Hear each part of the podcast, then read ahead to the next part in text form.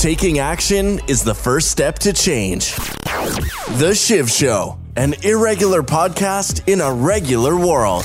Introducing your host, Shiv Rad. What's up, everybody? Welcome to episode three of the Sales Series podcast. Now, this episode is one of the most important lessons sales can teach you, and arguably how this podcast even came into fruition, and that is the power of connection. Now, when I say connection, I don't necessarily mean the network that you have, but I mean the importance of connection between you and another. Connections are super important, and the funny thing is I've stayed connected with this guest over many years. Now, we haven't spoken to each other every single day, but we have kept up with each other's successes, failures, trials, and triumphs over the years, and that is exactly why we still have a connection. Now, in this episode, I interview someone that has made a huge impression on me from across the globe, and that is Chris Black, the C O O of Jolera, which is an award-winning Canadian technology service provider. Now, Chris is an absolute champion, just absolute champion, and someone who I think I can learn from, and I think each of you can learn from as well. Now, we discuss everything from how he fell into sales to his journey to becoming a humble C-level exec in a not-so-humble world, which, of course, is the world of sales. And I use humble I wish I can bold it right now because he is probably one of the most humble people that I know. Listen, I can keep going on here, but this will be the entire podcast. So without further ado, put those headphones on or pop this podcast on in your morning commute and listen to the legend himself, Chris Black. What's going on, everyone? Welcome to another episode of The Shiv Show, the sales edition. Now, today's guest is someone who I haven't spoken to in years, but uh, I've definitely kept up with his success over the years. A seasoned salesperson with a very successful career. Now, that always guarantees us with some good stories, and I'm sure we're going to get into that. Uh, a successful sales career isn't just what it seems. It, there's a lot of ups and downs baked into success, and I definitely want to bake into that. So let's hear it from the champ himself, Chris Black. Welcome to the Shiv Show, my friend. The champ. Thanks, Shiv. I, uh, I appreciate you having me on. I, I love being called the champ. That's probably a first. It has been a long time. Wow. Well, that's that's what you are, man. That's what you are, definitely. I think, uh, like I said, I followed you over the years. And, you know, again, we worked together when I was at, at, in Canada. And now I'm here in Australia. And, I'm, you know, you're still motivating me from across the world. So thank you for that. Hey, that's a two-way street, you know, being offered to come on your show. That, uh, that's a big commentary on uh, on networks and relationships and some of the things that drive sales. And I've been watching you from afar, too. And having the chance to come on here was uh, was definitely something I wasn't going to say no to. I appreciate that. I appreciate that. Let's let's jump in. Why don't we give the listeners uh, a bit of a spiel on, on who Chris Black is? Oh, boy, how to unpackage that in, in thirty seconds or less. Who exactly. is Chris Black? Uh, Chris Black is a, a thirty-nine-year-old work in progress, man. I'm, I'm a, a, a victim or, or recipient of the human experience. Oh, a Canadian boy. Born and raised in, in Calgary, Alberta, right outside of the mountains. Um, you know, I, I cut my teeth in sales. I've carried a bag for most of my career. I've been unbelievably fortunate to have great clients, great mentors, great teams, um, and to build a, a network of amazing people that, um, you know, through, these are going to sound like cliches, but I'm a big believer in cliches, but through accountability, hustle, um, empathy, Uh, and just sheer stick-to-itiveness and hard work. I mean, I've been able to build what's been a, what I think is a really good career with a wonderful family. And um, I wake up loving life and, and looking forward to the next challenge every day. That is, that is beautiful. That is beautiful. I, I love your mindset alone in the first minute of this. And I definitely want to break into, you know, authenticity and some of the things that you said. But what I'm curious about is how did you, how did you get into sales? Because every single time I speak to someone, they've fallen into it. Is this something that you planned to go into, or did you did you fall into it? Oh, man, I grew up, I wanted to be a lawyer, to be completely honest with you. Oh, so did I. Not that I'm argumentative, but uh, you know, I, I always loved a good debate. I, I loved a good conversation, and I, I, I liked picking a side and, and bringing other people over to that side. So for, for me, I...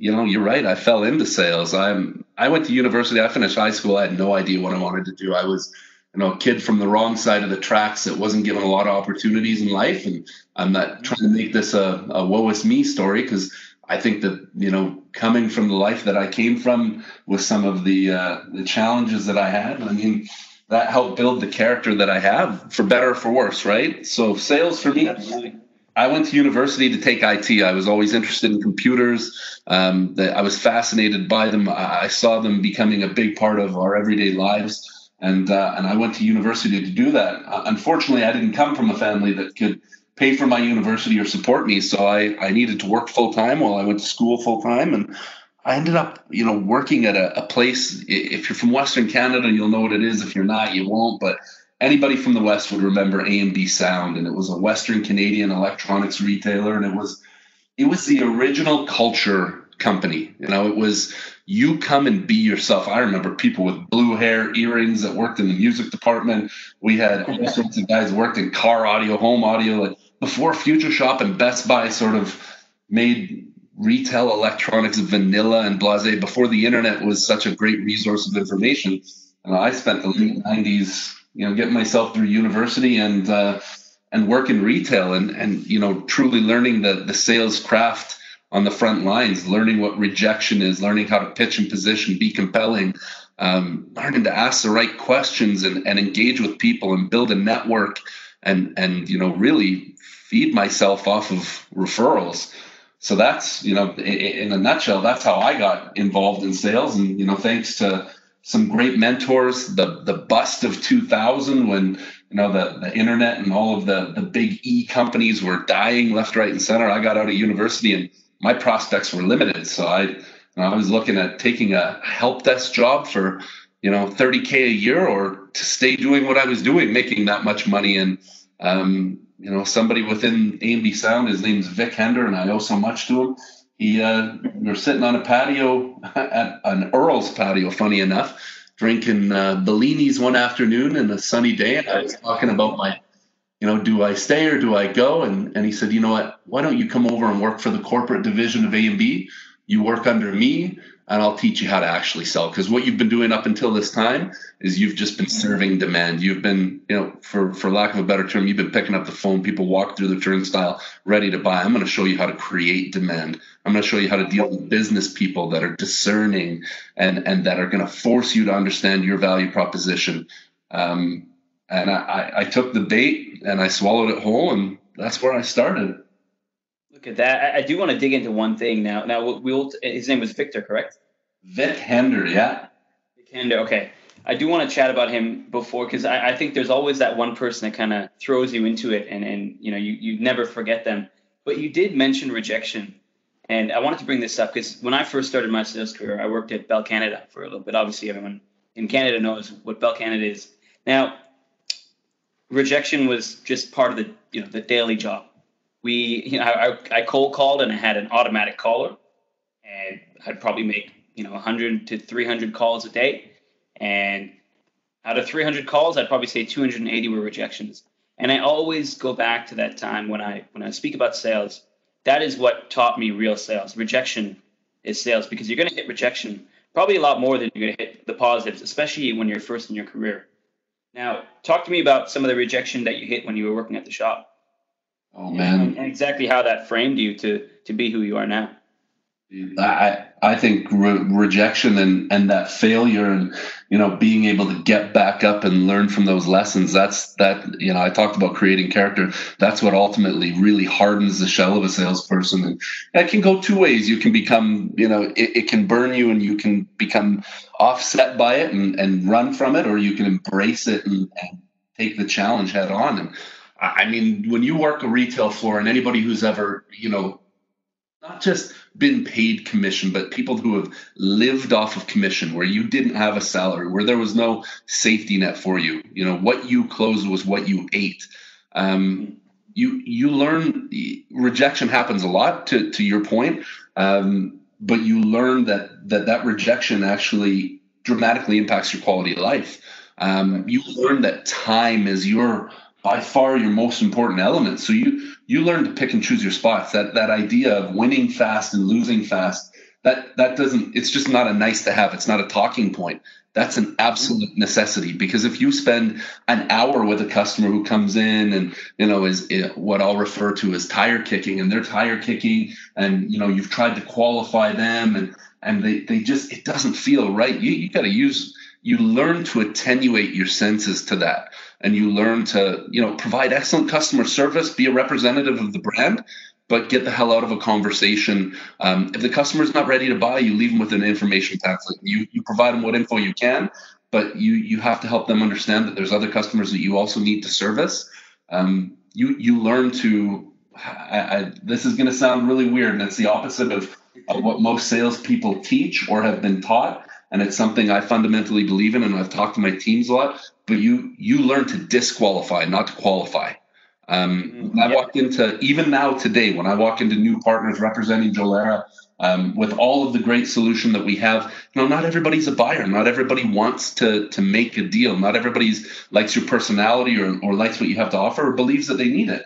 Um, mm-hmm. Being able to disqualify them and figure out, why shouldn't we do business together? And it could be philosophical differences. It could be timing differences. It could be lots of those things. That helps you get your time back. And and I think that was the most important lesson that I learned at A and B, is that time is everything. I've got six hours on this shift, and then I'm going to go home and study for another six hours, and I'm going to go to school exhausted tomorrow. I better make it down worth my while. Yeah. That, and, you know, there's a, it reminds me of a, a book called Never Split the Difference by Christopher Voss, who is, I think, the F B I's number one negotiator. Amazing book if you haven't read it. He talks about getting getting to know the fastest is what's going to get you the win. Because essentially, we all know, especially in, in, in sales career, a rejection today may not be a rejection tomorrow. But if you get to that no, you get to negotiate. That that starts off your negotiation. If you get to a yes, great, you know, but unfortunately, sales isn't a yes right away. But once you get to that no, it kind of gives you some ammo for negotiation. So I, I definitely love that. Absolutely. You're, you're actually, in the last three days, you're the second person to recommend that book to me. And honestly, I haven't read it. I've heard of it many times. My friend John McLaughlin up in Edmonton recommended it to me as well. So it's definitely on my list to pick up. I'll tell you this, Chris, the day after reading it, I started putting it into uh, practice. So highly recommended. And to everyone listening, Never Split the Difference, Christopher Voss, amazing, amazing book. Awesome. There's one thing that, uh, you know, you talked about Vic. Are are you someone else's Vic now? And I'm sure you are. But, you know, who do you mentor now, and, and how does that make you feel? Well, I, I, again, I'm, I'm going to be, I hate to sound counterculture on so many things, um, but I, I really, you, I don't think a guy like Vic or, or, you know, my mentor after that, you know, Vic threw me in the water and, and taught me to dog paddle. Mike, Mike Blackwell put me in the deep end and, uh, and actually taught me to swim. And, and then Doug Gray dunked me under the water and made me figure out how to get back to the top. So I've had a lot of, of amazing mentors out there. Um, I don't think you purposely go into it and say, I'm going to be your mentor. I think it just naturally happens. So a- am I anybody's mentor right now? I, I, I hope so. I, I I don't think purposefully. There's nothing in my calendar that says, here's my mentorship session that I'm going to do with somebody. I think, I think that would be, to me at least, and I could be wrong, and I hope I'm not hurting anybody's feelings, but that would be disingenuous. I think when I look at my teams and, and whether it's the members of my teams who have twenty years more experience than I do, I, I've got guys with, with twenty years more experience than me. I mean, I think what I'm bringing to the table is is a perspective, an experience set, uh, a set of opinions, um, and you know, if you want to call that mentorship, I think it's, if you're a good leader, it's there every single day. It's in every interaction, and it's it's a part of your D N A. So I, I would say yes, I'm a mentor for people. I couldn't identify who they are because I'm hoping it's everybody that I interact with. Yeah, absolutely. I, lo- I love that answer. Who who do you look for in a mentor? I mean, there's obviously, and, and personality-wise is what, what I'm trying to get at. So what, what sort of personality do you look at for a mentor? You know, it's interesting. I, I, I sit back, and if you had asked me that a year ago, I, the answer that I would have given you is I would have given you forthright, up front, honest, like the, the chivalrous knight picture of, of somebody who's out there, you know, living the, the Buddhist mindset. And, and it, uh, what I found, and it's weird, you, you find certain things, like I'd say my my biggest mentor right now, and I'm not saying it to, to kiss his ass because he's my my boss and business partner, but my, a guy I'm learning a lot from right now is a guy named Alex Shen, um, the, the C E O of, of our organization. And I mean, I spend more time with him talking about business strategy, tactics, uh, and, and driving our business. I spend more time with him than anybody else, and his his approach is Um, the opposite of that chivalrous knight. Not to say like he is, he has values, he has integrity, he has all of those things. But but he's just so bloody direct and honest. He just doesn't, there's none of the bullshit. There's none of the catering. There's none of the, I, I'm going to make you feel good for the sake of making you feel good. You know, he, mm. he will give you credit when credit is due. Uh, he will hold you accountable, even if you don't think you should be. But just the, the there's no splice. There's no facade. There's no, he's not putting a, that shiny coat on the front. He's just calling it for what it is. And what I'm learning from him is, you know, to, to be more direct, to be more, and it, for certain people, it comes across as uncomfortable, but uh, I think a mentor for me is is authentic and honest is the best way that I can say it to you. They are themselves. They're speaking from history, experience, and opinion, um, and and they're just going to share with you the why, not just the what, but the why. Mm, I love that, and, and tran- it goes back to transparency, right? If someone's being transparent with you, you essentially want to follow them and you want to learn from them, right? Because you're right. There's no facade. There's no mask. It, that it is just that genuine person. Yeah. So I love that. We, we we gravitate towards authenticity. I think, you know, we, you you talk about books, and I know you're a fan and, and lover of books as well, but I, I look at a, a book like Daniel Pink's Drive. I mean, that's a book I refer to in conversations probably three, four times a month because it, it was just so compelling to me, um, removing all of the bullshit and, and focusing strictly on what drives and motivates people. And and how they want to be engaged and how they want meaning and how they want some autonomy. Like it just, it, it blew me away. And I, I think if you take a step back, what should we all look for in a mentor? Somebody who's going to challenge us to be better, think different, and, and push us to places we didn't think we could go. Absolutely. There, you know, his other book, uh, To Sell Is Human, is is another great one, especially when it comes to sales and and and just humanizing it. You know, we're not all robots. So if you haven't read that, highly recommend it, and it, it sounds very similar to Drive, which I, which I haven't read, but I will check it out. Absolutely. There is, so I actually didn't tell you the reason why I'm doing the sales podcast, but the, the, the reason why is because there's such a negative connotation attached to sales. And and growing up, you know, going through university, I wanted to study law. Sales was never even an option, although I was, you know, selling cell phones at a at a flea market for years and years, and had, you know, three or four booths. So I was always selling, but it was never something that I said, hey, you know what, I'm going to go into sales. And it had that negative connotation attached to it. Why do you think that is? And why do you think, you know, universities aren't really teaching people how to sell? Well, I think that negative connotation goes alongside of it. I mean, I, it's funny. I, I sit in my own home and I've got uh, between – my wife is probably the best salesperson I've ever met. And she's never had a sales job in her life. But if you, if you look at – If you take away the, the sales and, and what are you doing? You're building relationships. You're advocating for something. You're, you know, you, you're trying to change a mind or an opinion and offer value uh, and offer an outcome. Sales just has a price attached to it. All it is is you're coming in from the outside in and you're attaching a price to an outcome. Whereas people within their jobs on a day-to-day basis are doing the same thing um, within organizations all the time. They're simply not a price that you have to pay to an outside vendor. But there's a price within a budget. There's a price of time, the most precious commodity we have. So I think, you know, you know, to sell, to sell is to be human. That, that's exactly right, because we're all selling. And I don't think they teach it in university because, quite honestly, I and this I, I could be wrong, but I don't think there's any any university that could afford to pay a great sales teacher to stay and sit and drive it. I don't think you can teach sales in a classroom. And there's some great guys out there. Don't get me wrong. Jim Keenan. Um, if you ever see Jim Keenan live, you know, he's got the, he's got the book um, Gap Selling. Like it's one of the most fantastic value selling books I've ever seen. I've, I've been really fortunate to, to have met Jim a couple of times, and just a great human being, but he can teach sales. But if you talk to him, he can't teach it in a in a three-hour session. He's not Tony Robbins getting you to explore your feelings.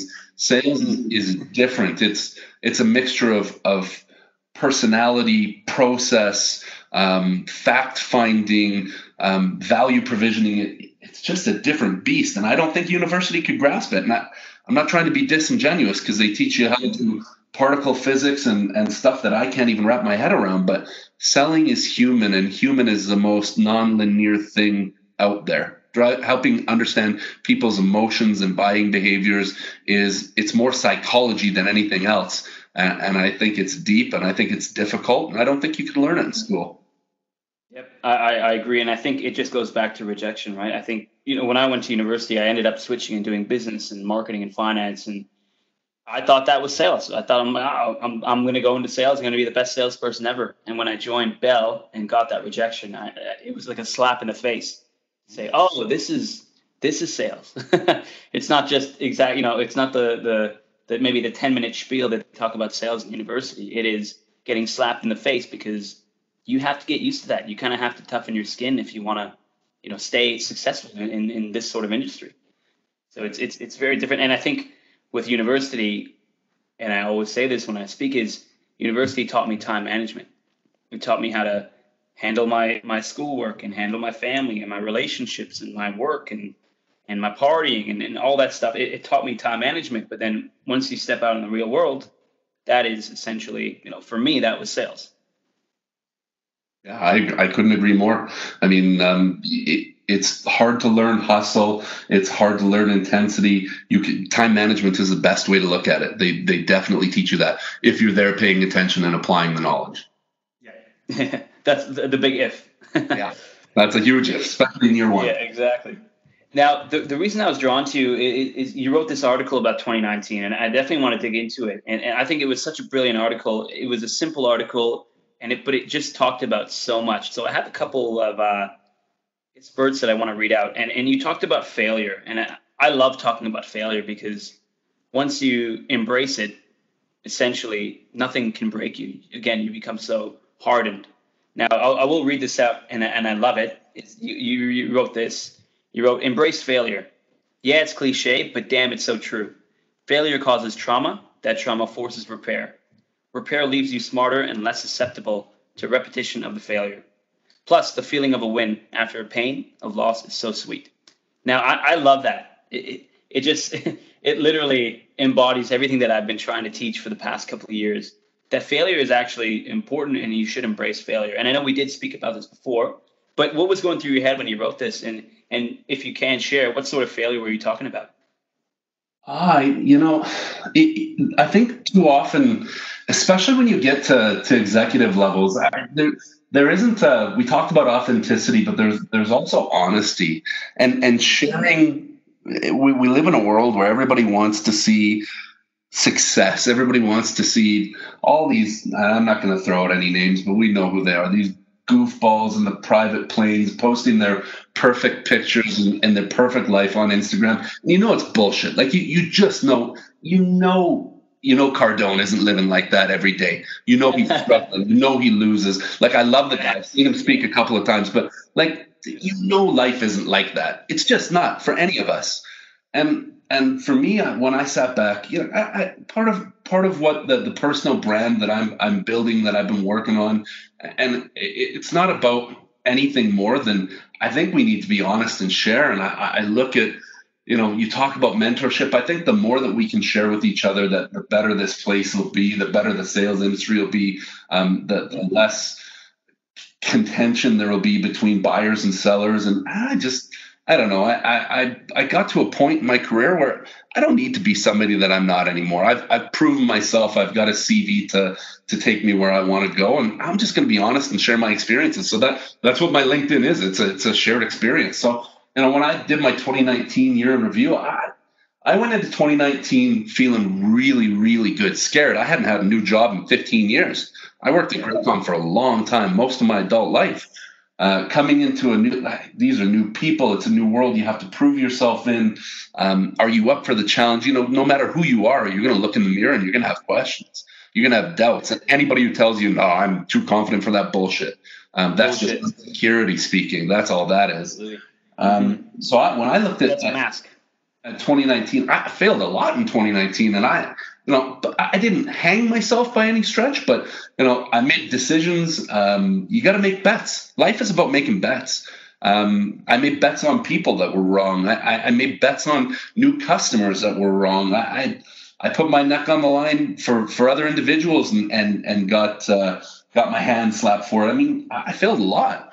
Um, mm-hmm. But I was also at a point where I, I knew I had the sort of relationship with my C E O that he wanted me to fail. He wanted me to go out there and, and test not just my mettle, but our business's mettle and, and to make some bets. Um, because it's, you know, it's, it's a series of wins and losses that take us to where we need to get. So when I wrote that, I, I was thinking a lot, you know, twenty nineteen was a transitionary year for me. I thought about about the, the Graycon integration into Rico, and um, for all the successes that happened there, there, there were a number of failures there too. And um, I thought a lot about that, because not twenty nineteen for me was a year of, you know, building myself back up and, and proving that uh, that I can do this. I can do this at scale. So when when I wrote that, I, I thought a lot about the repair and, and how I spent the early part of twenty nineteen, you know, getting the, the scar tissue worn off and and starting to flex the muscles again and, and starting to make those bets and seeing them come to fruition, either good or bad, learning from it and, and just building momentum. That's where my head was at. I love that. I love that. And, and the one thing I wanted to ask you, because you brought up loyalty.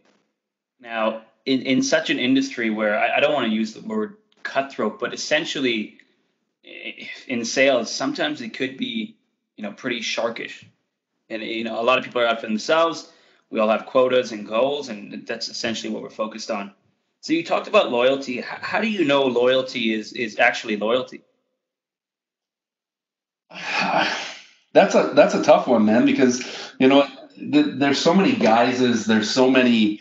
There's a lot of people who are front and and they're, they're not authentic. Um, but I, I think you have to.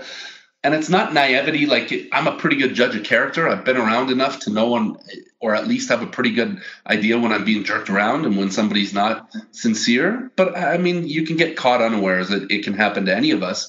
So I go into almost any new relationship as often as possible without bias. I try and I try and walk in regardless of what I've heard or what I've been told or what that first impression is. And I try and give it a chance.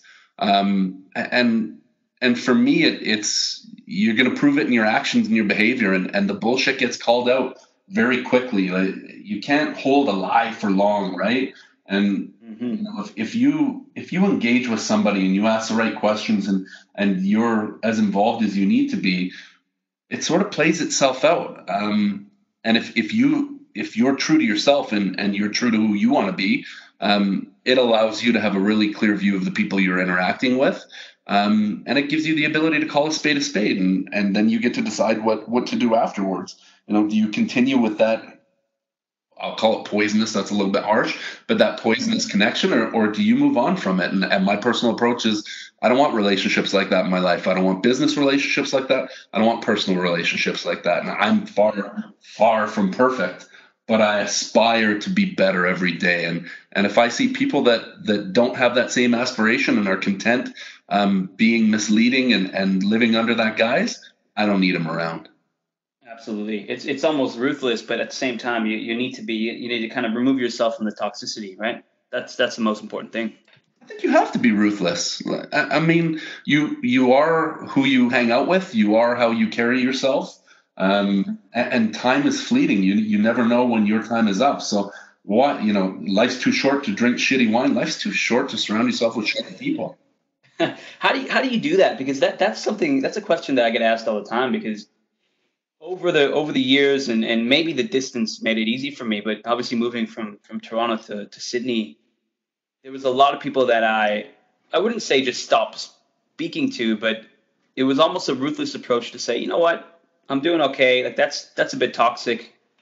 I probably wouldn't keep that relationship up. But I think at first, you know, a lot of, a lot of those people were, were a bit pissed off, and essentially the, the distance was the easiest thing to blame it on. But I did it for my own mindset. You know, I don't like hanging around negative people. Life is too short to do that. How do you do it? How do you do it in a, in a respectful way? Because sometimes it's not your, your friends or coworkers. Sometimes it's your family, right? So how do you do it in a respectful way?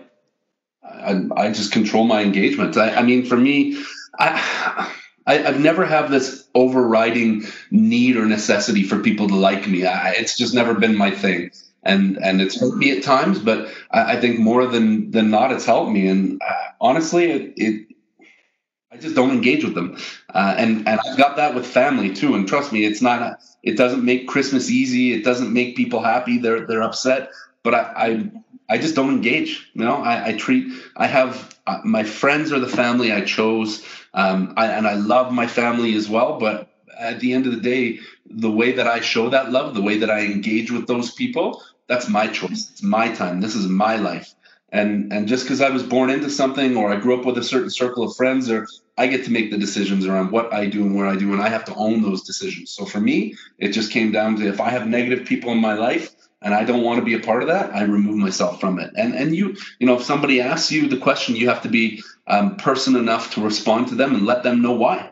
You know, here's the behavior, here's here's what I see from you, and, and I'm not about that. So, um, you know, I, I, I can still be friendly with you, but we're not going to hang out all the time. If we see each other, uh, we grab a beer, and, and it is what it is. If we don't, I'm not going to lose sleep over it. And if people take offense to that, you didn't want them in your life anyway, so why are you concerned? Correct. I love that, man. I love that. That That's amazing. That's amazing. Listen, I know it's, it's Friday afternoon there, so I don't want to keep you too long, but I, I do have a couple quick questions, and uh, and then we'll wrap up. But um, and I'm, I'm really enjoying this, so I feel like we should maybe do a part two uh, later on. But uh, what what is what's the biggest risk you've ever taken? And, and and I know one was obviously leaving Graycon to join this new company, but what's another risk that you feel that you've taken and and has paid off? Oh boy, a risk that I've taken and it's paid off. You know, I, do you want a business risk, or is this a life question? I mean, there's there's a few. You know what? Give me give me a life question. Give me a life answer.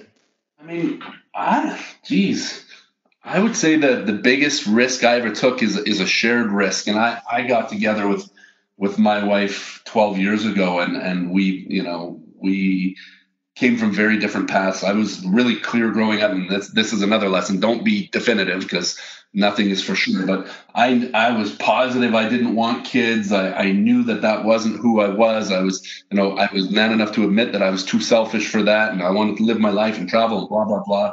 But I met I met somebody that just drove me in a different direction. She just, she was so right for me in my own mind that, you know, she had two kids, and, and they were, they weren't super young, but she had come out of a, a bad marriage, and, and, you know, When when we met, she was just right for me. Like, she challenged nobody. So rarely did I get challenged, intellectually challenged by people. It was it, it's something that I really like. I, I enjoy that engagement. And with my wife, I'm intellectually challenged and stimulated. Um, you know, part of part and parcel with her was was having those kids and being a part of their lives and having to step up and um, not be selfish and be selfless and and contribute to. to who they were becoming and who they were going to be. And I, I would say that, you know, the, the biggest risk with the biggest payoff, I wouldn't be the man I am today um, in so many positive ways if it wasn't for those kids. Um, wow. They they force you to be a better person. They force you to think about, you know, when you get pissed off at work one day and you're like, you know what, I'm going to quit this job and blah, blah, blah. You can't do that. I have a family to take care of. When you when you want to react to something in a negative way and they're looking at you and you know they're sponges and they're you know they're they're building their understanding of of how you should act and react to things in the world, you you have to take a deep breath and, and handle things in a in a more diplomatic way.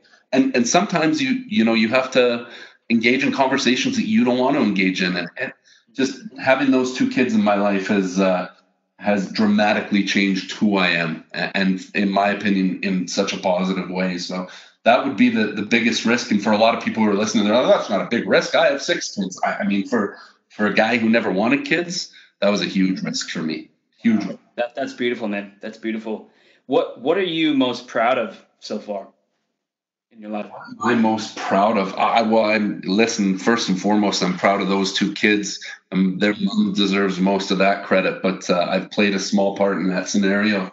I think if I, I go beyond that and I look at what I'm most proud of, of for myself is, um, I think I think attitude is everything. And I, I think about this a lot, and I posted a little bit about it, and I, I talked to, to, to my team about this, and attitude is absolutely everything. And I, I mean, for me, There's there's a lot of my friends that, that I grew up with that came from, again, the wrong side of the tracks, from families that maybe were were a little bit or a lot dysfunctional and didn't have a lot of money, and and they fell prey to to, to society's traps of, you know, drugs, alcohol, um, you know, a lack of education, sometimes criminal behavior. I mean, that was the, the easy way out. And it, I'm sure for a lot of them, especially anybody that served served any time from that world, it doesn't seem easy, but the easy way out was to just, you know, fall back on, You know, I, I was never given a chance. I, nobody believed in me. Teachers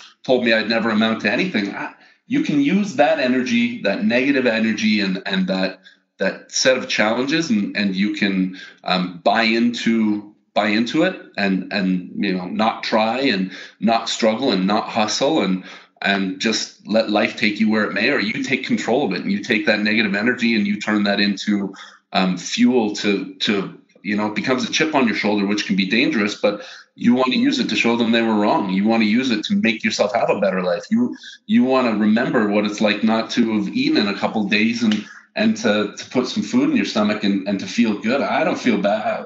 I don't feel bad when I have a nice bottle of wine. I fucking earned it every single day for the last twenty years. I've earned it.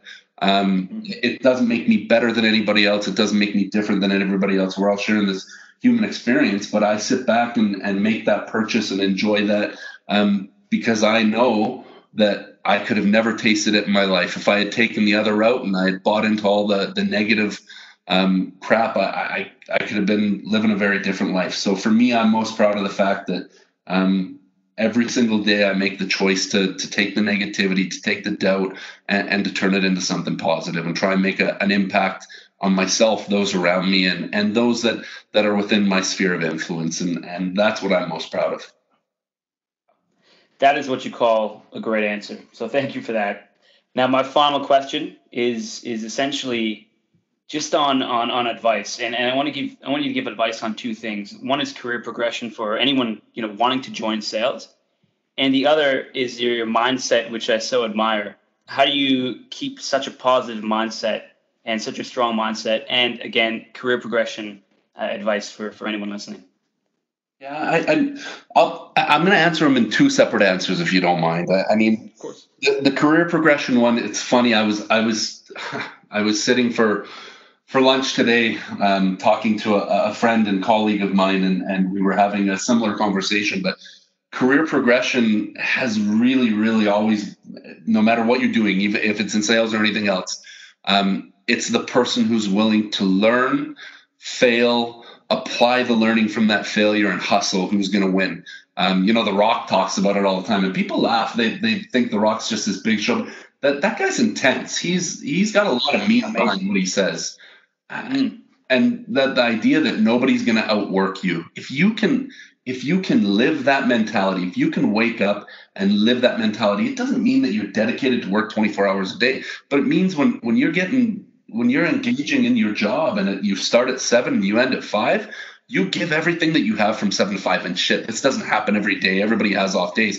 But if more often than not, you're giving it your all um, and you're hustling, you're going to be successful. When when somebody needs something done, when the office is going to have a move, move, putting your hand up and, and being a part of that uh, is how you get noticed. When when there's extra things that maybe you don't get paid for, or maybe you don't get recognition for, but they're going to give you an opportunity to learn a little bit more about areas that, that you don't have a lot of knowledge of, being willing to engage and hustle and learn and listen and adapt, that that's a superpower.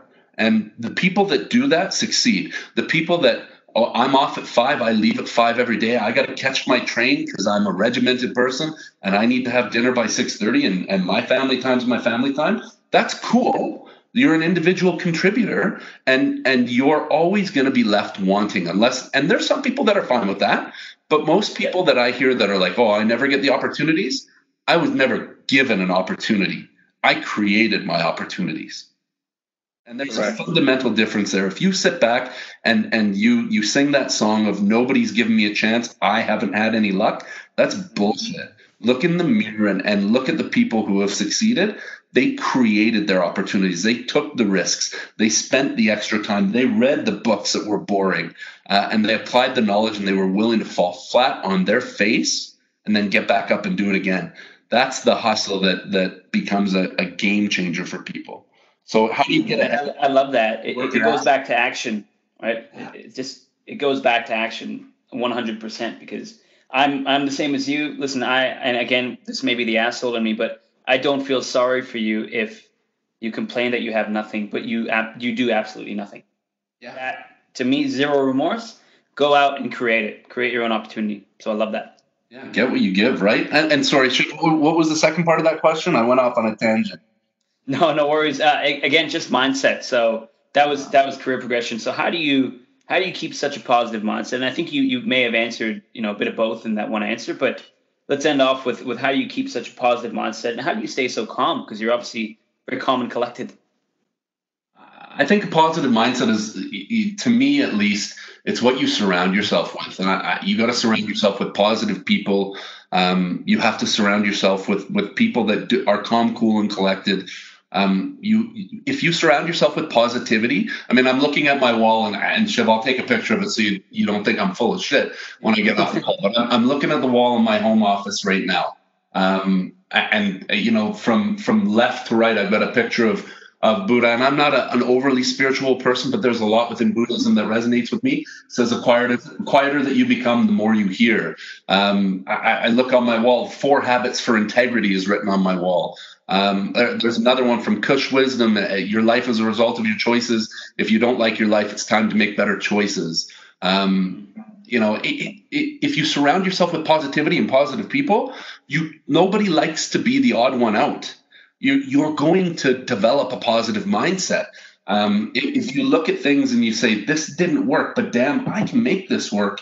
Now, it doesn't mean I, I have my bad moments too. I get pissed off about things. I, I get upset. But, but you know, I, I always try and remember, this too shall pass. And, and all of this stuff sounds cliche, but surround yourself with positivity. Surround yourself with, with that attitude adjustment that says, you know, go forward, try again, um, be present, do your best, um, make good choices. If you surround yourself with that stuff, it it resonates. It it starts to really become your mindset. And and if you can take that mindset along with that hustle into life on a daily basis, success will find you. And success, don't define success by having millions and millions of dollars. Because yeah, that I know so many people that have millions of dollars and they're brutally unhappy. Um, their search for more and their search for different is there because they, they you know, their the glass is never full enough. You know, find your happiness, find your tribe, and and really just try and stay positive no matter what happens. Um, deal with the curveballs because they're coming, and and get back up. You know? That's that's what I think every day. That is that is beautiful, man. Thank you so much. And and listen, it's it's Saturday morning here, and you arguably you've made my weekend. So thank you so much. Uh, I can't wait to re-listen to this and edit so I can get pumped up again. But uh, Chris, you know, thank you so much for being honest and transparent and, and credible on this. And you're an amazing person, amazing human being, and, and you're doing a lot. I think you're doing a lot more than you think. You know, people probably look at you, and you are, I'm sure, many people's mentors. You're definitely one of mine. So um, thank you for that. And I really appreciate everything that you do. Well, those are some very kind words, and I, I appreciate it, Shiv. I'm, I'm a fan from afar, from another continent. So keep, keep up the good work on what you're doing. Um, I, I know that people that are listening to, to these kind of shows, this is the format that people want to engage in. And, and I love that you're doing this. Thank you so much for the opportunity to come on and chat. And um, I'm willing to chat anytime, man. Awesome. I can't wait to do this again. Thanks, Chris. Oh, you're welcome. Have a great weekend. Cheers. Thanks so much for listening, everyone. I hope you enjoyed that episode. Don't forget to subscribe, share, rate, and review on Apple Podcasts and Spotify. For more information, visit shiv rad dot com. Peace.